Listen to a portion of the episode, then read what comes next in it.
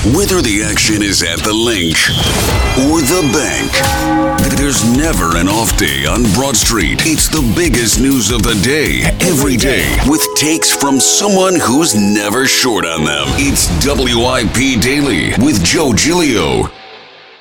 Welcome on in, WIP Daily. Joe Giglio with you. Appreciate everyone listening, subscribing, of course, following the show here on YouTube. Myself and Tucker Bagley will join me in a few minutes to talk about the Aaron Nola contract. Aaron Nola kind of stole the stage yesterday on an NFL Sunday. Obviously, big game tonight with the Eagles and Chiefs. We'll talk about it tomorrow on the show. But we have to react to the Phillies bringing back Aaron Nola. Seven years, $172 million.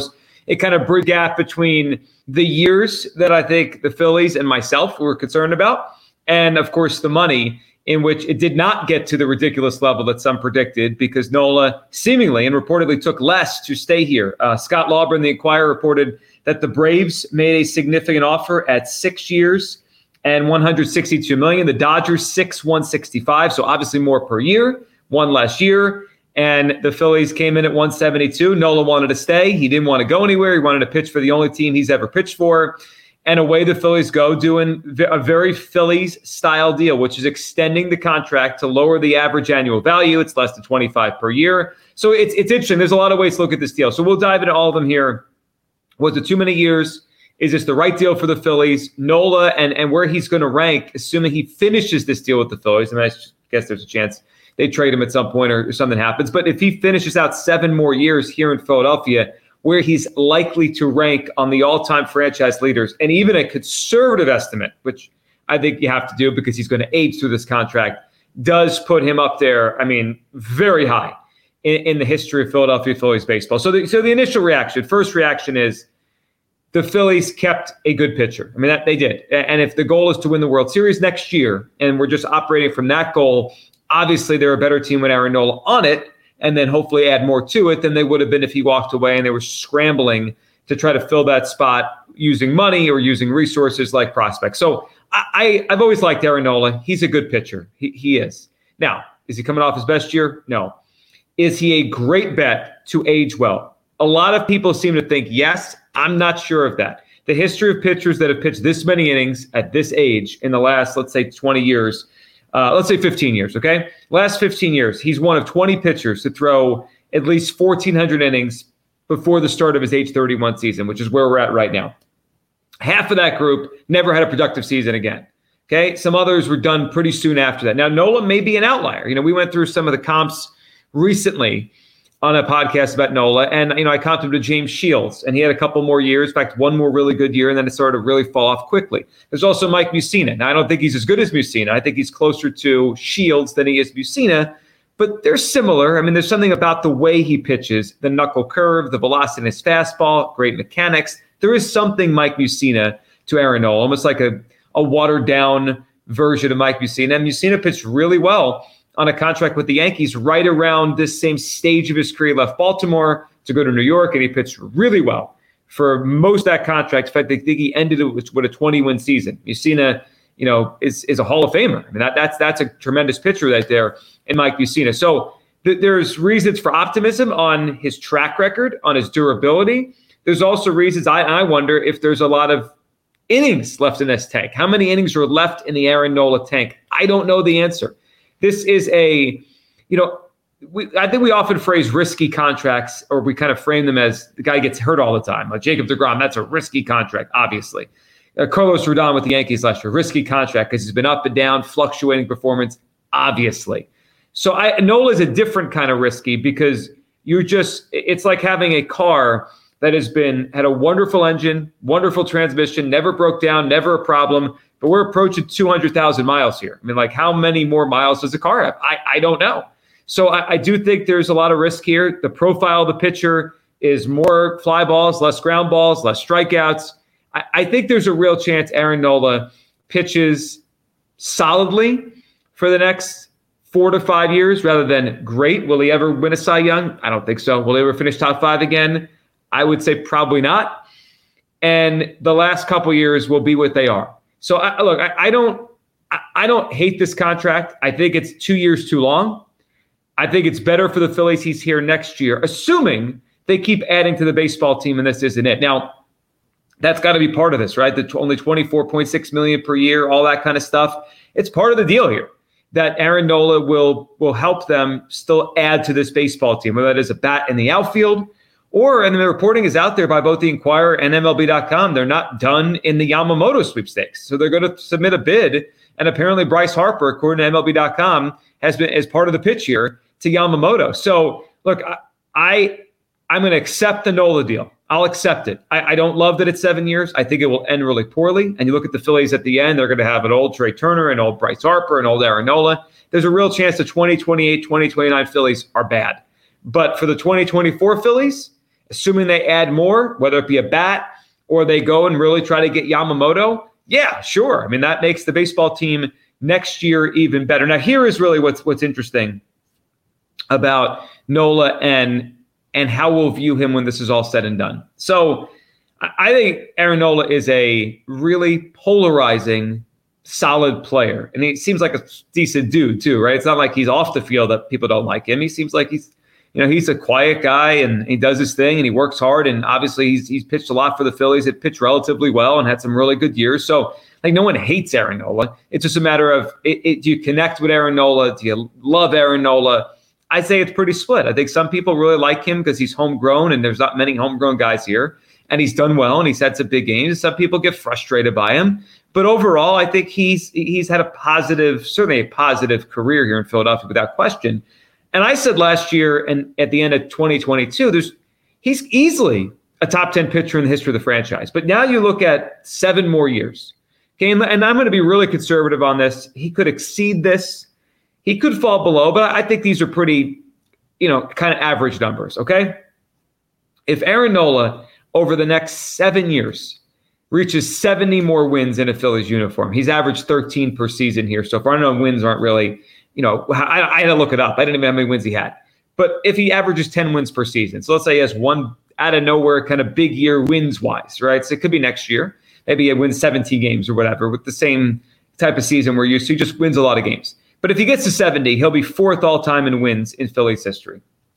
If he reaches 21 more wins above replacement in a Phillies uniform, that would be three war per season. Now, for context, I think he's at like 4.3 or 4.4, something like that per year in a Phillies uniform. So I'm I'm pro- projecting him to go down, right? Maybe one or two more big years where he gets like five or six more, and then it starts to, you know, it starts to trend down when you look at him on baseball reference. If he gets 21 more wins above replacement, which I think is pretty pretty likely uh, you know, over the next seven years, he'll be fourth all time among Phillies pitchers in wins above replacement. If he strikes out about 1,200 more batters, and I did that at about 175, 180, you know, strikeouts per year, he's averaged well over two, you know, 200 per 162 games. Like he averages about, you know, a little more than 200 strikeouts per the full season. So if he averages, let's say 170 over the next seven years, he'll be second in the history of the franchise to Steve Carlton. If he makes 175 starts, and that really, of all the, the markers here, is the one I think people will probably project and guess the most because he always makes his starts. He's always healthy. He's always on the mound. If he makes 175 starts, which again is 25 per year, not the 30. So I'm allowing some some time he misses, an injury at some point down the line. If he makes 175 more starts in a Phillies uniform, he's third all time. And if he gets to, you know, the innings mark about 175, he's going to finish third all time. I mean, let's just think about those numbers for a second. Fourth, fourth, second, third, third. We're talking about a guy that's going to retire if he pitches the rest of the way and he doesn't fall off a total cliff and he's just at least out there at a decent level for the next seven years. Aaron Nola retires as one of the five greatest pitchers in Phillies history. And according to the reporting yesterday, Matt Gelb at The Athletic, it seemed like that was maybe kind of part of what he was thinking here, that he wanted to stay here. He wanted to carve out a legacy. I mean, he's going to be here about 15 years when this is all said and done. So it's a pretty, it's a pretty interesting thing. The Phillies have carved something out here unique where the owner is willing to take on extra years at the end to, to lower that AAV. Could it bite them? seven years from now, six years from now, five years from now, I think it likely will bite them. And we may be looking at really bad Phillies teams at the end of this decade. Does it continue and keep their window open for now? Yes. Does it allow them to keep adding stars? Yes. And is there something going on here between Trey Turner, Trey, uh, Bryce Harper, Wheeler when he signed here, now Nola, where players, when they experience this or they get a taste of this, want to join this thing. Yeah, I mean, there there is. I think it's it'd be silly not to recognize this is part of it. Players want to play for the Phillies. They want to play at Citizens Bank Park. They want to play in front of this fan base. So that's really cool. I mean, that that part of it is really fun. Would I have given Nola seven years? I wouldn't. But that's why I, I sit here and do this. And you know, I'm not Dave Dombrowski. I mean, there's there's I heard a quote once. I think it was I think it was Andrew Friedman, the Dodgers, someone someone of that ilk, who said if you want to be reasonable in free agency, you'll always come up second or third for getting the player. At some point, if you really want the player, you got to give the contract. And a lot of times the contract comes with some pause or some worry. And and this one does. I, I think there's a real chance Nola will not age as gracefully as we want to believe. Now let's hope that is in year five, six, seven, or six, seven, and not year two, three, four of this contract. I wouldn't have given him seven years. I think it's too much. The average per year is obviously fair, and the Phillies are a better team with Nola and what else they could add this offseason rather than if you walked away, at least for 2024. Let's get Tucker's take on this as the Phillies re sign Nola 7 172. And it sounds like if they didn't do this, the Braves and Dodgers were ready to take him.